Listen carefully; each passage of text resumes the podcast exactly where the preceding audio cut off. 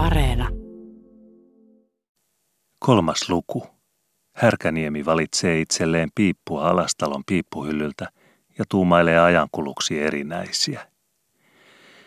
Pukila ei ollut erehtynyt siinä, kun hän sohvalle kävellessään oli ollut huomaavinaan Härkäniemen leveän selkähahmon piippuhyllyn edessä salin peränurkassa. Siellä Härkäniemi todella hommasteli. Miehestä ei kyllä tällä erällä ollut näkyvissä muuta kuin se, minkä Jumala oli antanut hänelle selkäpuolta, mutta se riittikin, jotta kuka hyvänsä saattoi ymmärtää, että Härkäniemi siellä valikoi itsellensä piippua. Erottaa laattiassakin 18 tuuman lankun 15 tuumaisen rinnalla, vaikka 15 tuumassa on pintaa ilmoittamaan lankun lankuksi, eikä leveämpienkään selkäpielien keskellä silmä tarvinnut tuumastukin apua takapäin tietääkseen, minkä selän kantaja oli kasteessa ristitty Härkäniemen kapteenin etunimillä. Malakias Afrodite Härkäniemi oli siis sen miehen nimi, jonka selkäkupura tällä hetkellä peitti alastalon piippuhyllyn muitten näkyviltä. Malakias-nimen hän oli rehellisesti perinnyt isältänsä, mutta Afrodite-nimen alkuperä oli tähän asti jäänyt selvittämättömäksi, vaikka sitä monillakin lukuvuoropidoilla oli vakavasti ja välistä pappien avulla leikilläkin aprikoitu. Kait hän sen oli saanut, koska oli arveltu, että hänelläkin, pienellä leveällä potkijalla silloin, piti olla kaksi nimeä. Malakias Afrodite Härkäniemi siis hommasteli piippuhyllyn edessä salin peränurkassa.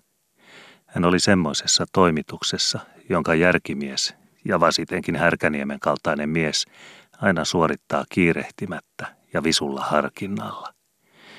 Hyvässäkin talossa ja hyvälläkin piippuhyllyllä on monenkaltaisia piippuja, hyviä ja vielä parempia, ja mies, joka pitää suutansa kunniassa, valikoi hampaisiinsa parhaan.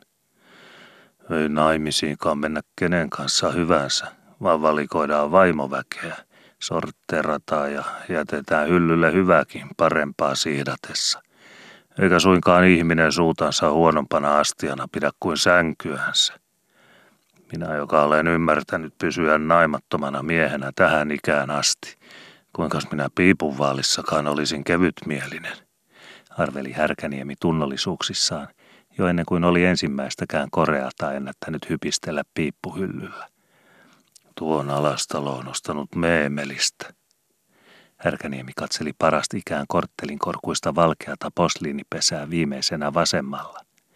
Mukava sitä oli katsella – Heloposkinen Mamsellin kuva nauraa hirvitteli kyljessä niin, että mieltä hempeytti. Mutta ottiko tupakkamies semmoisen kapineen kouraansa? Omaa tuntoakin soimaisi, kun kämmen pitelisi hempukkaa, ja miltä savu maistuu posliinista. Ei ihminen tupakan makua kädellänsä pitele. Hän tuntee sen suussansa, ja posliinipesän haiku on kovaa. Minä en ole koskaan uskonut semmoisiin miehiin, jotka tupakoivat posliinipiipusta. Se, jonka suu ei sano tupakan tuntoa, se järki hutiloi muissakin miesten asioissa. Minä luulen, että Alastalo onkin pistänyt tuommoisen piipun hyllyllensä, koetellakseen jo poskista ja miehen piippumahusta, ketä pitää pidellä järjellä ja ketä narrilla. Minä olen ymmärtänyt Pukkilankin paremmaksi mieheksi kuin uskoisi, sillä koskas mamseli tuossa on hänelle kelvannut. Pukkila onkin peto ymmärtämään hyvän piipun. Se maku hänelle on tunnustettava. Ajattelee miehestä muuten mitä hyvänsä. Päästä hänet ennen itseäsi piippuhyllyn eteen kronastamaan, niin puhalla siltä päivältä näppeäsi, jos sen jälkeen enää luulet siltä hyllyltä parhaan piipun noukkivasi itsellesi. Pukkila sen on napannut. En minä muussa niin väliä pidä, tuleeko paikalle toisena vai kolmantena vai viimeisenä.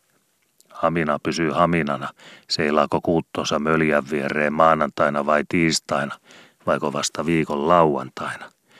Liemi maistuu pitopöydässä samalta ja ruoka lämmittää vatsaa yhtä mukavasti, lipooko lusikkaansa rovasti vieressä istuen vaiko lukkarin naapurina.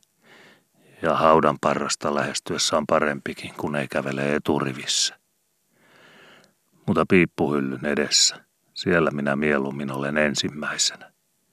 Toisen suu ei ole oma suu, ja kyllä minun luontoni on niin syntinen, että minua karvastelee jokainen veto, jonka toinen mies imee suuhunsa paremmasta piipusta kuin minä. Kaiketi pukkilakin tuntee eron haikun ja haikun välillä, koska hän niin persoo näkkäämään hyvän piipun ja paremman piipun hyvienkin piippujen joukosta. Mutta minun mielestäni on kuitenkin väärin, jos paras piippu on hänen leuassansa, eikä minun. Niitä on hyviä nikkareita, mutta niitä on vielä parempiakin nikkareita. Ja hyvä nikkari, jos hän on viisas, antaa teräaseensa parempansa käsiin, jos parempi seisoo vieressä. Minulla on vissi usko, että tupakaan haiku on minun suussani vielä ymmärtävämmässä suussa kuin pukkilan, ja minulla on pieni surku hyvän piipun puolesta, kun se minun paikalla ollessani on pukkilan hampaissa. Onko Pukkila nyt sentään tällä haavaa oikein mies kunnioittamaan piippua, niin kuin piipun oma arvo ansaitsee? Ja muistaako hän lakkaamatta pitää mielessänsä mikä ja minkä kelpoinen kapine hänellä on suupielessänsä? Kysyn minä itseltäni koko ajan. Ei Pukkila ole se mies, joka pitää tuntevalla kädellä piippua sen jälkeen, kun hän sen on ottanut. Jos minulla olisi ollut vaimo ja minulle jäänyt vaimostani tytär – niin piipun pitelemisestä minä sen miehen katsoisin, jolle minä tyttäreni antaisin. Sinulla on kärkäs silmä, minä sanoisin, jos tulisi pukkilan riitinkinen mies pyytämään minulta tytärtäni. Sinulla on luonnostasi hyvä järje hama, sanoisin. Sinä ymmärrät nopeasti, millä piipulla on piipun meina, ja otat rohkeasti itsellesi hyllyltä sen, joka on paras. Sitä minä en moiti sinussa – Tyttärelleni suon miehen, jolla on järjen kärki silmässä ja nopeuden ruppeus sormissa. En minä muun kaltaiselle tytärtäni annakaan. Mutta onko sinun kätesi myöskin uskollinen, kun kerta olet saanut siihen hyvän piipun, kelpo piipun, piipun, jossa on piipun henki? Minä olen katsellut sinua, kun sinä piippuasi poltat. En minä tytärtäni sinulle anna. Koskas minä olen huomannut sinun pivosi tietämättänsä kiertävän varjelevaa kämmentä suojelevasti ja hyvästi sen pesän ympärille, jonka uskollinen lämpö kuitenkin valvoo vain sinun suusi hyvää tuntoa varten. Koskas minä olen nähnyt sinun silmäsi levolla ja kiitollisuudella seuraavan sineen kevyitä koukeroita ja viatonta käherää valvovan piippusi yllä, kun altis pivossasi elää ja lämpii ja rengas renkaan jälkeen herää ja harhaa elämän lyheeseen hupiin sinun suusi hengen virittämänä. Koska sinun silmäsi puhuvat ja katseesi unhe kertoo, että tiedät sydämesi hyvää saakka uskolliseksi sen, joka uskollisena kourassasi porisee ja rätisee. Ja koska sinä mielesi pienellä hyvällä ajatuksella palkitset sitä, jonka elämän olo on lemun hyvä sinun suusi mielihyviksi. En minä tytärtäni semmoiselle miehelle usko, joka ei polta tunnolla piippuansa. Semmoinen, joka on huolimaton piipullensa, on huolimaton vaimollensakin. Hyvä ja altis vaimo on astia, joka ansiosta ansaitsee herkää ja tuntevan huomion, tarvitsee vielä areman huomion kuin uskollinen piippukaan, sillä vaimoihmisen luonto on monimutkaisempi kuin piipun ja vaimoihmisen kärsivällisyys pienempi kuin piipun. En minä tytärtäni sinulle anna. Minun tulee surku piipunkin puolesta sinun suussasi, kuinka sitten tyttäreni puolesta sinun käsissäsi. Niin puhuisin, ja niinhän asia onkin. En minä itsekään vielä tähän päivään asti ole rohjennut vaimoihmistä vastuulleni ottaa, vaikka jos tosi on sanottava, piippu on minun suussani paremmassa suussa kuin monen muun miehen suussa. Härkäniemi naurahti omille ajatuksillensa silmäverkkaisesti tarkastellessa piippuriviä hyllyllä. Onko se ihmisen mieli paljoakaan viisaampi kuin pesänporosta kiertyvä savun sininen riima? Savu kallistelee, kuinka ilmanveto sitä kantaa ja kuljettaa, ja ihmisen mieli kulkee omilla teillänsä, kuinka sillä on juoni. Minäkin, partainen mies, tuumin sinisiä sinisiin ja naitan tytärtä, vaikka oma vaimokaan ei ole vielä tullut valituksi.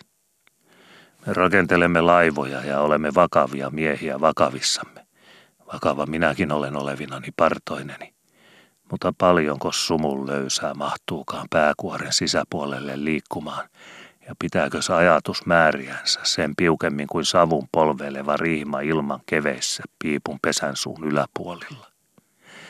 Minä katselen mieluummin piipun vartta pitkin, kuin kuuntelen jutun vakavaa vakavasta parrasta, sillä piipun suorassa on mittaa, sillä on selvä mittansa, ja silmä tietää, että varren päätä pitemmälle ei tarvitse katsoa nähdäkseen pesän, mutta jutun juonessa, vakaistenkin huulien vakaisessa hyrinässä, on järjen meina lyhyt, ja näkeekö sittenkään aina lyhyen meinan lyhyen päähän.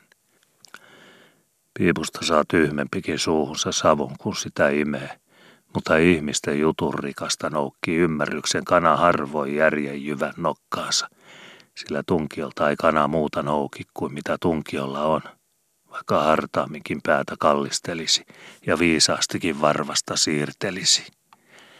Tuskinpa minun pääni paljon pehkuisempi on kuin muidenkaan, mutta kyllä minulla omista kokemuksista ja oman pään puntaroimisista on huono ajatus ihmisen ajatuksen akanoista.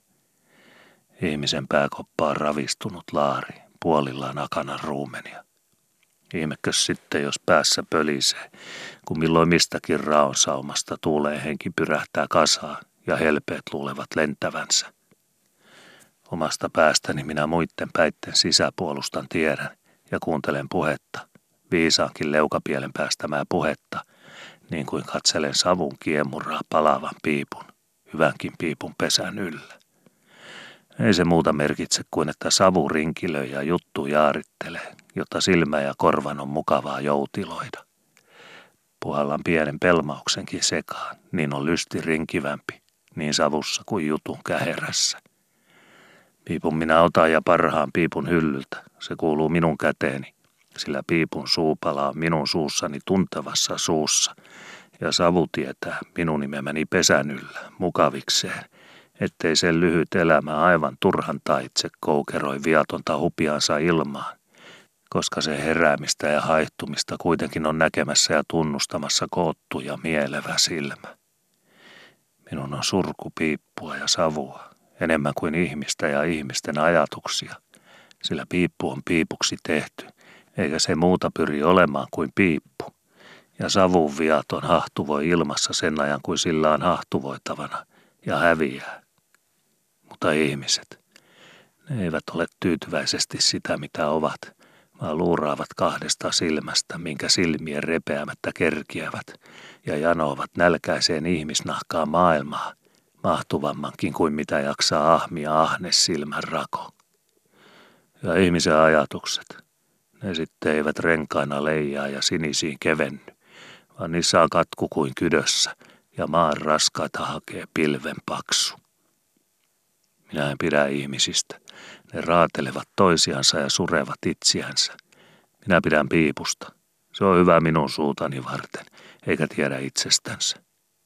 Piipulla on suupala, kun ihmisellä on kynsi, ja suupala sopii luontevasti huulien helpeiltäväksi, mutta kynsi jos se sitten on ajatuksen kynsi tai sormen kynsi, on raapiva ruumiin kappale. Mutta piipuilla on iso ero niin kuin ihmisilläkin. Toinen suupala on mukavampi pureskella kuin toinen, ja toisen kynsi on tylsempi tai terävämpi repimään kuin toisen. Minä olen huomannut sitä paitsi, että kun ihmisellä on hampaissa hyvä piippu, piippu johon on tyytyväinen, niin hän on tyytyväisempi muuhunkin elämässä ja senkin vuoksi harkitsee viisas aina tarkasti, minkä piipun hän ottaa hyllyltä. Kun on suussa hyvä piippu, niin ei ole tarpeettomasti karsas kenellekään, ja ajatuksen synnit lähimmäistä vastaan jäävät vähemmälle siltä päivältä. Jos nyt pukkila esimerkiksi tuolta, Härkäniemi käänsi sen verran kankeata niskaa ja vähän selkääkin, että silmän vilhaus olkapään ylitse varmensi hänelle pukkilan jo istuvan peräsohvan päässä – jos nyt Pukkila esimerkiksi. Minä luulen, että minä kuulin kolinasta Pukkilan olevan tulossa porstuassa ja sen vuoksi läksinkin piippuhyllylle. Jos siis Pukkila nyt seisoisi minun sijastani tässä piippuhyllyn edessä piippua itselleen valikoimassa, ja minä istuisin hänen sijassaan sohvalla tyhjää huulipartaani pureskelemassa ja kadehaikealla katselemassa, kuinka toinen minun silmieni edessä korjaa itsellensä sen piipun, jonka minä olin ajatellut omiin hampaisiini täksi päiväksi, niin olisinkos minä silloin ja tällä haavaa niin lakea petoa ajatuksiltani kuin minä nyt olen, kun minä tiedän, että sen ajan kuin minä hyllyn edessä seison, on minun selkäni tarpeeksi leveä olemaan tiellä, jos jonkun muun tulisi mieleen kurotella itselleen piippua minun ohitseni hyllyltä, ja että sen jälkeen kun minä olen omani valinnut, muut piiput kyllä minun suomaltani saavat joutua kenen leukapieleen kelpaavat. En minä ole mikään ilves, jonka silmä raatelee sitäkin, mitä ei hammas kerkiä repimään. Minä olen lauhkea mies niskakarvoiltani, niin kauan kuin luu palaa, ei kiskota minun häristimistäni. Minä vaikka nuokunkin pienen hyvän tahtoisen nuokauksen, kun minulla on vatsa täysi ja hyvä olo ja muuten mukavaa. Alastalonkin kanssa on meillä mukavaa sen vuoksi, että hän hahmi ja minä saan. Tuommoisenkin piippukarjan. Mitäs mies oikeastaan enemmillä piipuilla tekee kuin omaa leukansa varten, ja siihen riittää yksi, kun se on ajatuksella ostettu. Mutta luonnikasta se toisekseen on, kun joku on nähnyt vaivaa ja koonnut kamssua, niin on silmällä joutilasta hupia ja mielenarvelulla ajatuksen askaretta. En minä itse viitsisi. Minulle maistuu rukiinen hyvältä suussa, kun minun on nälkä, mutta minä otan aina vehnästä, kun minulle taritaan. Hupsu minä olisinkin, jolle ottaisi. Ja minun suuni herkun ymmärtää, ja pitopöytää minä istun aina, kun käsketään. Mutta on eri asia olla jänis, jota syödään, tai jäniksen syöjä. Ja eri asia, tuhtaanko minä ruokaa omaan suuhuni, vai tuhtaanko minä pöytää muiden varalta. Minä puolestani ymmärrän hyvin, mikä lusikallinen pitopöydässä maistuu ja minkä räätin liemi tuoksuu sieraimiin hyvälle vadista. Mutta minä en ymmärrä pitojen pitäjää. Minä ymmärrän erinomaisesti alastalon piippuhyllyn tavarat, mutta minä en ymmärrä alastaloa. Mitä varten hän on hankkinut piippuja enemmän kuin hän itse tarvitsee. Ja semmoisiakin herrassyötinkejä joukossa, että Vähintään maaherran naamataulu tarvitaan, ennen kuin piippu on piipunarvoisessa leukapielessä. Tuokin tuossa. Härkäniemi katseli tuokion piippurivin keskimmäistä goljattia, joka kurkotteli juhlallista pituuttaan korttelia paria piippuhyllyn reunan yläpuolelle, ja jonka varsi helyili ja kimalteli koko pituudeltaan lasihelmien kuteissa. Aronsonilta tuo nostettu Turusta – Näimme markkinamatkalla yhdessä Alastalon kanssa ilmoituksen avisoissa ja menimme kurillamme katsomaan Felströmin taloon, niin kuin ilmoituksessa käskettiin. Kyllä siellä oli piippua monen sorttista, suoraa ja väärää, koreata ja koreampaa. Vesikielellä minäkin niitä koettelin, koin henkeä ja pitelin pesän mukavuutta. Ihmettelin mielessäni, kenen suu kustakin oli haikujansa vedellyt ja minkä vartiset herrat minkin vartisia olivat röyhytelleet. Mutta komein karjasta oli kuitenkin tuo tuossa, samanen joka nyt on edessäni keskimmäisenä alastalon piippuhyllyllä. Liukaskielinen Aaronsson kehuikin sitä maaherra piipuksi. Ja miksei, maaherraa mallaava se onkin.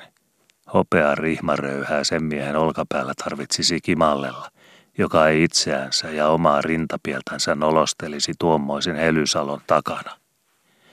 Me olimme tehneet hyvät kaupat markkinoilla.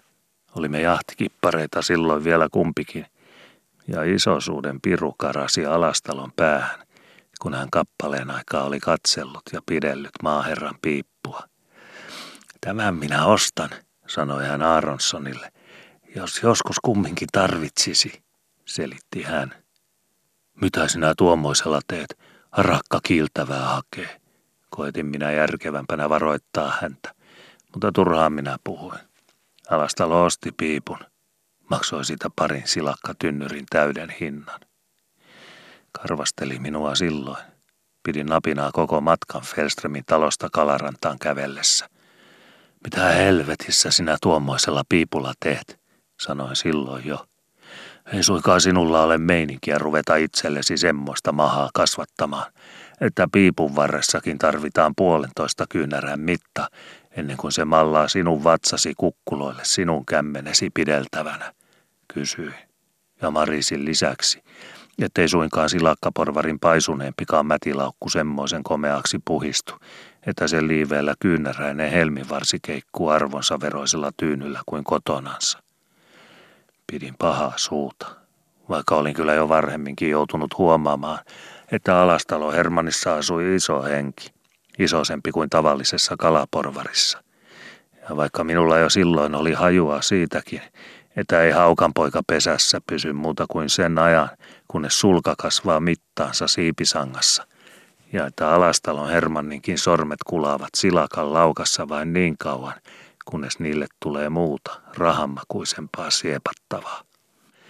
En minä isosuutta ihmisessä tuomitse. En tuominnut silloin, enkä tuomitse vieläkään. Kun riitinkin on isonen, tulee rakennukseenkin asumisen ruumaa.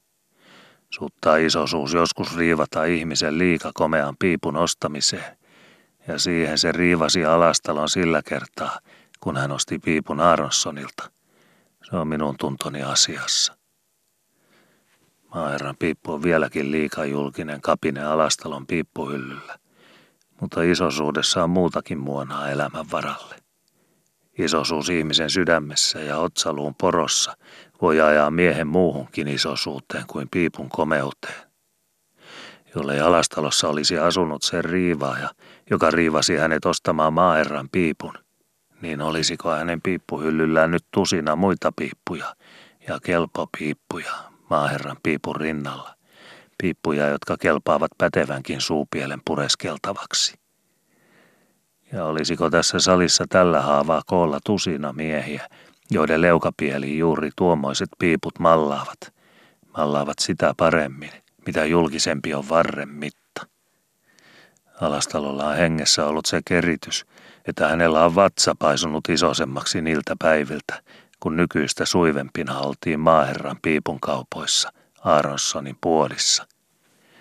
Suorasti sanoen se on kasvanut isoseksi, ja hänen muukin olonsa on isontunut niiltä ajoilta vatsan mukaisesti, niin ettei hänellä sittenkään vielä ole oikeastaan vatsan ympäliinsä.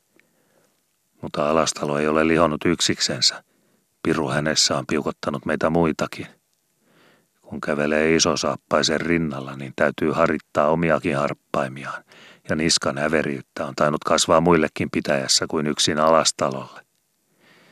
Minä olen muistavinani, että Laihan Aronsonin ohueilla huulilla pelasi pieni naurun liva, kun hän korjasi alastalon rahat tiskilaatikkoonsa ja kääri maaherran piipun paperiin meitä varten. Mutta minä luulen, että nauru olisi niukempi nyt Aronsonin kaidan nenäpiikin alla ja lieru silmätikuissa karvampi kuin silloin, jos hän, nälkäsorminen kauppias Felströmin talon kulmapuolissa, tahritussa sortuutissaan nyt seisoisi Alastalon piippuhyllyn edessä Alastalon salissa ja katselisi maaherran piippua kapteenin hyllyllä, takanansa miesten surina, jotka puhuvat parkeistansa ja laivoistansa, niin kuin hän kamasta hyllyillänsä. Ei olisi sopinut nauraa Aaronson, tai naurun olisi ainakin pitänyt olla vinon silloin kun tiskin toisella puolella seisoi kanssasi kauppaa tekemässä mies, joka kyllä silloin tosi vielä punnitsi silakkaa, kun sinä hapanta silliä, mutta jonka kulmaluun takana oli sekä ruumaa että puhtia isompiinkin asioihin kuin maaherran piipun ostamisiin, ja joka nyt rustaa parkkia, silloin kun sinä vieläkin saat tiskisi takana hieroa päänuppisi järkipaikkoja, osataksesi punnita naulan sillin fienteliä painavammaksi kuin se on. Katso Saaronson.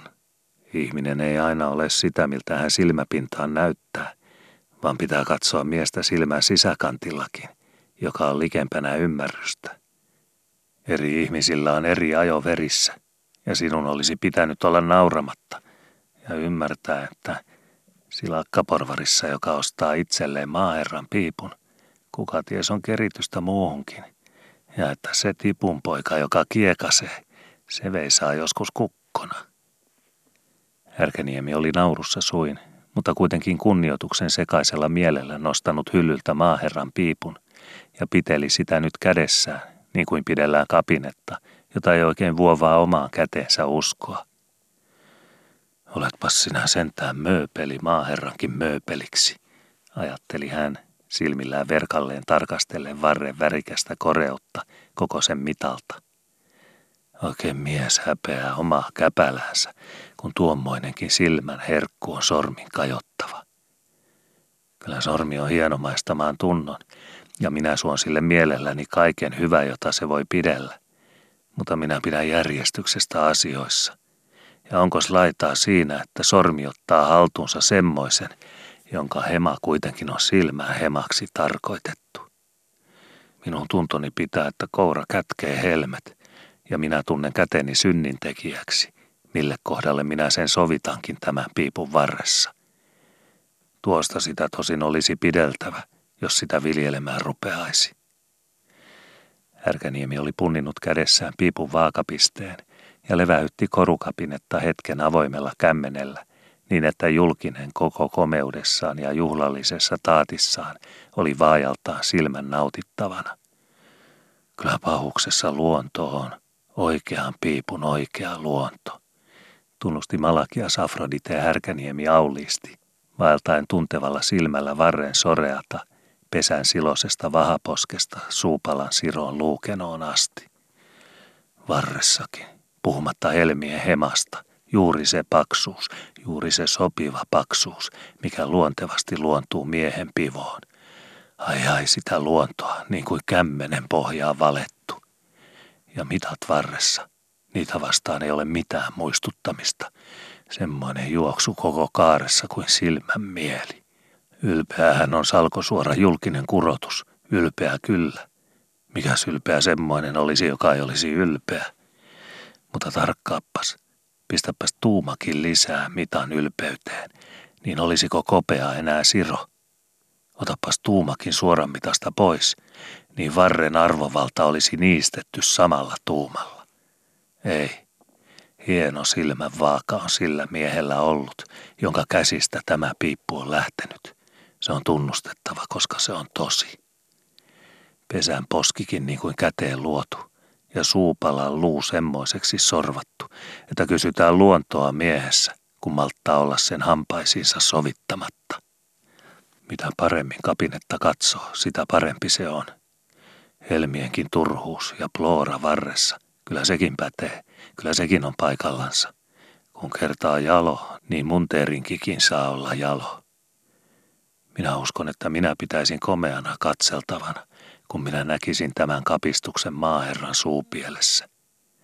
On muhkeata, kun muhkea miehen rintapielillä on muhkea piippu, ja juhlallisen miehen suu päästelee juhlallisen piipun takaa juhlallista puhetta tai juhlallista savua, kuinka on suupala vuoro torkottaa parrassa tai parran vieressä.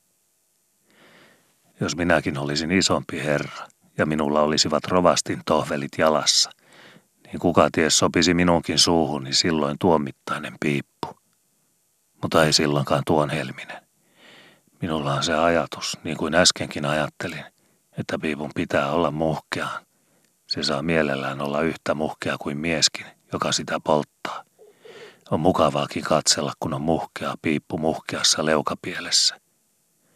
Mutta piippu on kuitenkin piippu ja mies mies, eikä piippu kernaasti saa olla miestä mokomampi. Topakka emäntä on hyvä asia talossa, mainio asia. Toimen puhti askareissa ja kurin suola säädyissä. Mutta vieras häpeä hyvässäkin talossa talon puolesta, jos talossa emäntä on topakampi kuin isäntä. Komea piippu pätevässä leukapielessä kaunistaa kumpaakin. Komea piippu on vielä itseänsäkin komeampi komeassa suussa ja pätevämpikin sana vielä painoansakin pätevämpi pätevän piipun takaa puhuttuna – mutta minä häpeän sekä miehen puolesta että vielä enemmän syyttömän piipun puolesta, jos mies jää piipun varjoon. Ja miestä katselee sen vuoksi, että mittaa hänet mitättömäksi piippunsa verroilla, eikä piippua sen vuoksi, että kelvollinen on kunniassa kelvollisessa leukapielessä. Tuota piippuhan minä partaani pistä, en vaikka arvelenkin, että se hyvinkin suuttaa olla kelvollinen kapine piipun toimituksiin, erinomainenkin kapine, kun sitä ajattelee ja sen arvon ymmärtää. Mutta minun naamaani ja minun koparaani, kuinkas niihin mallaisi tuommoinen. Ei hieno sovi karheaan käteen.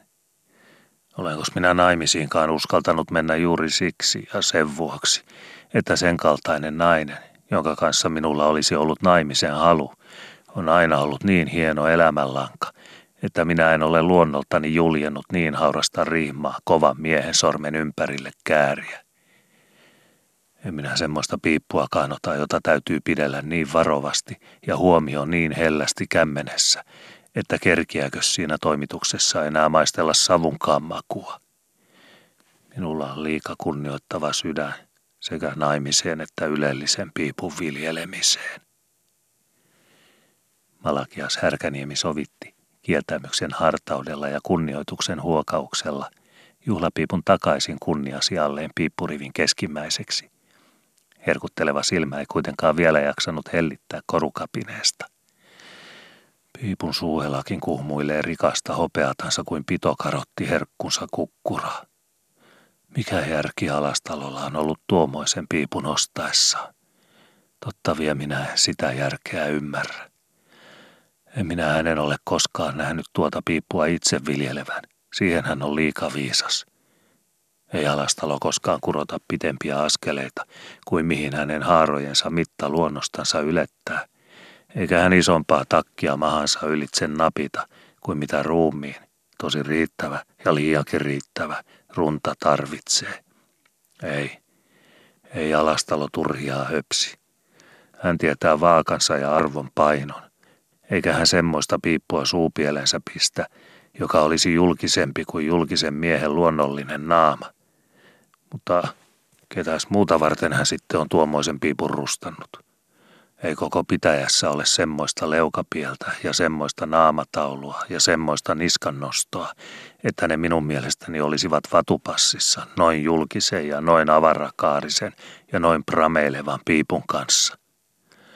Onhan meillä kyllä Langholma ja monta pitäjää saakin kävellä ja katsella isäntämiehiä, ennen kuin saa silmänsä nokkaan mielenpainossa ja muussa miehen tanassa Langholman vaakaisen miehen – Hevonen tunnetaan kavion nostosta ja mies silmän sinkauksesta. Minä kävelen mielelläni Langholman rinnalla Turun kadulla. Herratkin huomaavat, että minun vieressäni kävelee arvollinen mies. Sen sanoo heille jo silmän terä ja nuotti miehen astumisessa. Mutta ei hänellekään tuommoinen piippu sovi. Hänelle sopii vakaa piippu, arvovaltainen, vaikka kuinka arvovaltainen. Parempi mitä arvovaltaisempi piippu – mutta ei päärlyn pelyvä ja helmen hiiluva, ei semmoinen, joka isottelee ulkopuolen koreudella. Tuo toinen tuossa vieressä, se on Langholman mukainen piippu. Se on vakava piippu, yksitotinen piippu. Minä sanoisin, että se on ankara piippu. Ristimäen tuomarivainaan entinen piippu. Julkinen sekin piippu on varreltansa. Jollei maaherran piippu olisi vieressä, niin se mittaa ihmettelisi. Onko se kuin tuuman pari maaherran piippua lyhyempi? Ei se piippuna mikään erinomainen kapine ole. Minä olen koetellut sitä. Siinä on henki niin avoin, että savu tulee paksuna suuhun ja on puhallettava turhan päiten ilmaa pölisemään, ennen kuin sitä on kerinnyt oikein maistelemaankaan. Sitä paitsi on minun mielestäni laita siten, että piippua poltellessa on puheltava lepposia – mutta lepposien puheleminen ja ristimään tuomarivainaan piippu sopivat toisiinsa yhtä hyvin kuin käsiharmonikalla veteleminen kirkossa tai valssin nytkytys polvinivelissä rippikongilla kävellessä. Ristimään vanha tuomari oli vakaa mies, totinen vanhan testamentin mies. Leukakin hänen naamataulussaan jäykkä ja pitkä, kuin kaikki kymmenen käskyä Mooseksen laintaulussa, yhteen ramariikkaan kirjoitettuna – ja hänen piippunsa on 40 vuoden viljelemisen jälkeen saanut hänen leukansa luonnon, jollei se jo alun alkaen ole tuomarin piipuksi veistelty, niin kuin Ristimään tuomari vainaa leukakin, luultavasti oli jo tuttivauvan leukana tuomarin leukafasuunassa. Jos Jeremias poltteli piippua Israelin lapsia manatessaan, niin tuon kaltainen piippu, sekä mitään sileältä suoralta että muulta totisuudelta, on roikkunut profeetan suusta – hänen puheellessaan rikkiä ja sanajyrinää kovakuuroisille ja paksuniskaisille. Ei, jaarituksen loru ja pieni leikin löysä ei sovi samaan suupieleen kuin ristimään tuomarin ankara piippu. Ja minä häpeäisin itseni ja partani puolesta, jos naurun piru rupeaisi pitämään peliänsä minun poskissani sillä aikaa, kun minun leukani toimitukseksi on uskottu piipun imeminen, jonka varsi on varottava kuin lain yksitotinen sormi ja pesä painava kuin tuomion tuima vasara. Mutta sen vuoksi juuri, ja juuri siitä syystä, että piippu on semmoinen kuin se on, sopii ristimään tuomarin piippu Langholman leukapieleen kuin perse penkille ja nuotti kanttorin kurkkuun. On soveliasta, että ketulla on ketun paksu häntä ja rovastilla rovastin pyöreä maha. On syntikin katsella, jos kettu lorvii kynityllä hännällä ja papin liivit huutavat nälkää silloin, kun saarnastuolista vuottaa sananrieskaa ja lihavaa hyvää. Minä pidän siitä, että saapas on jalan mukainen, isoiden isosessa jalassa ja suivia suivioiden varpaitten ympärillä. Minä pidän siitä, että silmä on lempeä, kuin hipiäkin on lempeä, ja sana karski, kun partakin on karski. Ja minä pidän siitäkin, kun mies ja piippu miehen leukapielessä ovat samaa uskoa. Vakaa piippu vakaassa leukapielessä ja turhempi turhassa. Minulla on semmoinen ajatuksen juoksu, joka kairaa asioita. Semmoinen joutilas järki, joka ei pääse asiasta ennen kuin se on jyrsinyt siihen kolon, jota sitten on mukavaa pidellä ja tunnustella ymmärryksen peukalolla. Ja tämä minun verkassorminen järkeni sanoo minulle, että Ristimäen tuomarivainaan piippu on sopivassa suussa, kun se on Langholman Eframin suussa. Efram Langholma on leukansa painolta ja katsantonsa vaalta ja multa selän suoristukselta ja käsivarren kuljetukselta semmoinen mies, että komeus komeaankin piipun viljelemisessä on miehen komeutta, eikä piipun komeutta, ja että julkisuus miehen naamassa ja rintapielen juhlallisessa on vielä julkisempi kuin julkisenkin piipunvarren ruumava kaarto ja kiiltävänkin silkkimustan arvokas totisuus. Kyllä Langholmassa on sekä isännän manttaalia miehessä että maiden manttaalia talossa, sen verran, että hänen hampaisinsa mielellään suo piipun, jonka piteleminen kysyy avaruutta sekä käsivarren pidossa että miehen mielen kuljetuksessa, ja jota ei arvollisesti viljele muu kuin se, jonka suu savunpaksun seasta päästelee sananvaakaakin saliin. Minun ajatukseni on se, että Ristimäen tuomarivainaa vanha piippu on piipun mittansa ja piipun hahmonsa väärti vasta Langholman leukapielessä, ja että Langholman leukapieli on vasta silloin oikea Langholman Eframin leukapieli, kun siinä on roikkumassa Ristimäen tuomarivainaan piipun vaakainen piippu. Piisariton kellon taulu ei ole mikään kellon taulu, vaan tyhmä nauris seinällä. Ja tauluton viisari ei ole mikään kellon viisari, vaan tyhjäänsä torkottava tikku. Vasta viisari tekee kellontaulun kellontauluksi, ja vasta kellontaulussa muuttuu tikku viisariksi. Langholman Eframin naama ja Ristimäen tuomarin piippu tarvitsevat toisiansa niin kuin taulu ja viisari kellossa.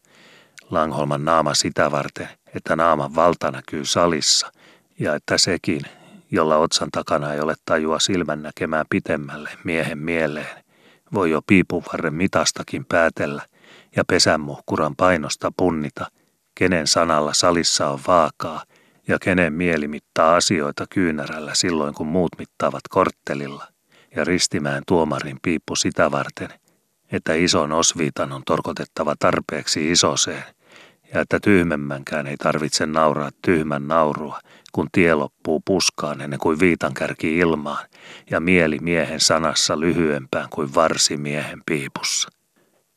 Se on selvä asia ja kirkas kuin numero lukkarin taululla.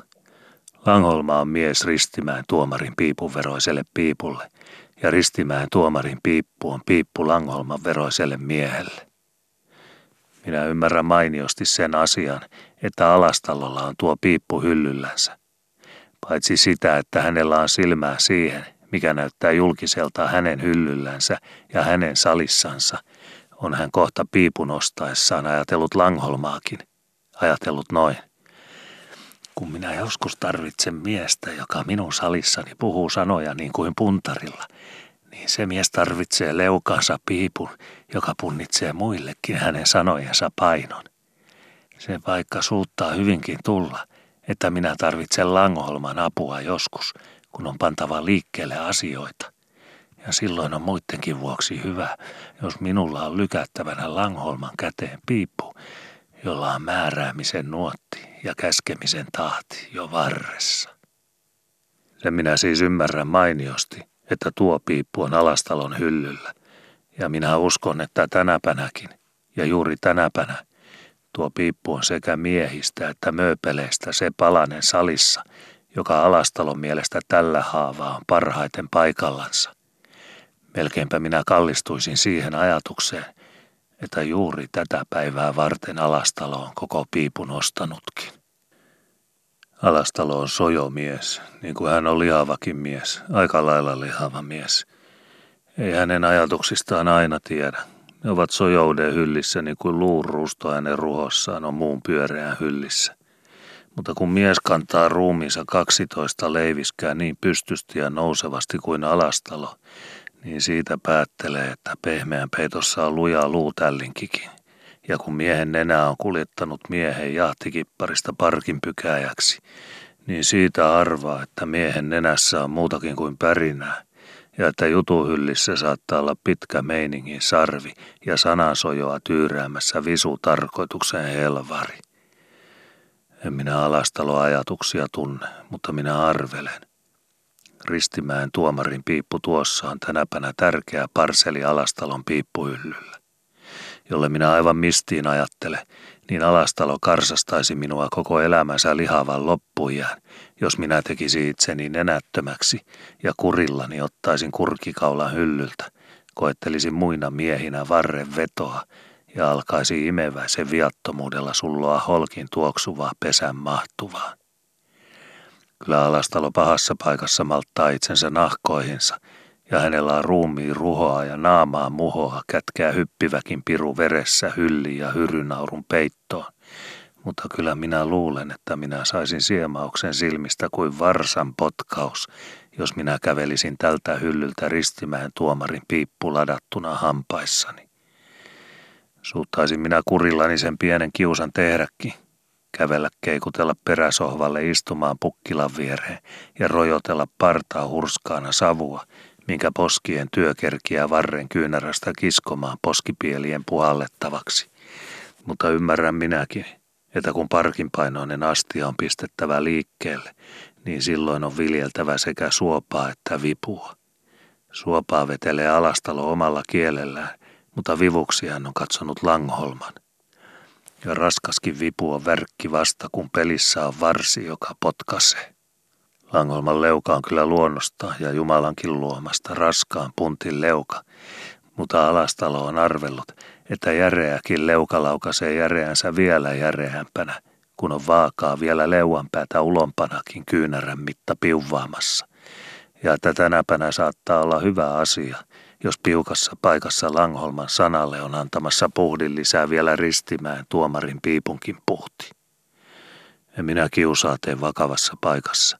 Minä säästän kiusat pilapaikkoihin, ja minun puolestani jääkö ristimään tuomarin piippu hyllylle Langholmaa varten. Eikä sitä piippua kukaan muukaan ota. Pukkilakin ymmärtää, että piippua ei sovi ottaa, kun Langholma on tulossa alastaloon. Ei sovi, vaikka sormet syhyisivätkin ja iso suus kuiskuttelisi korvakarvoihin.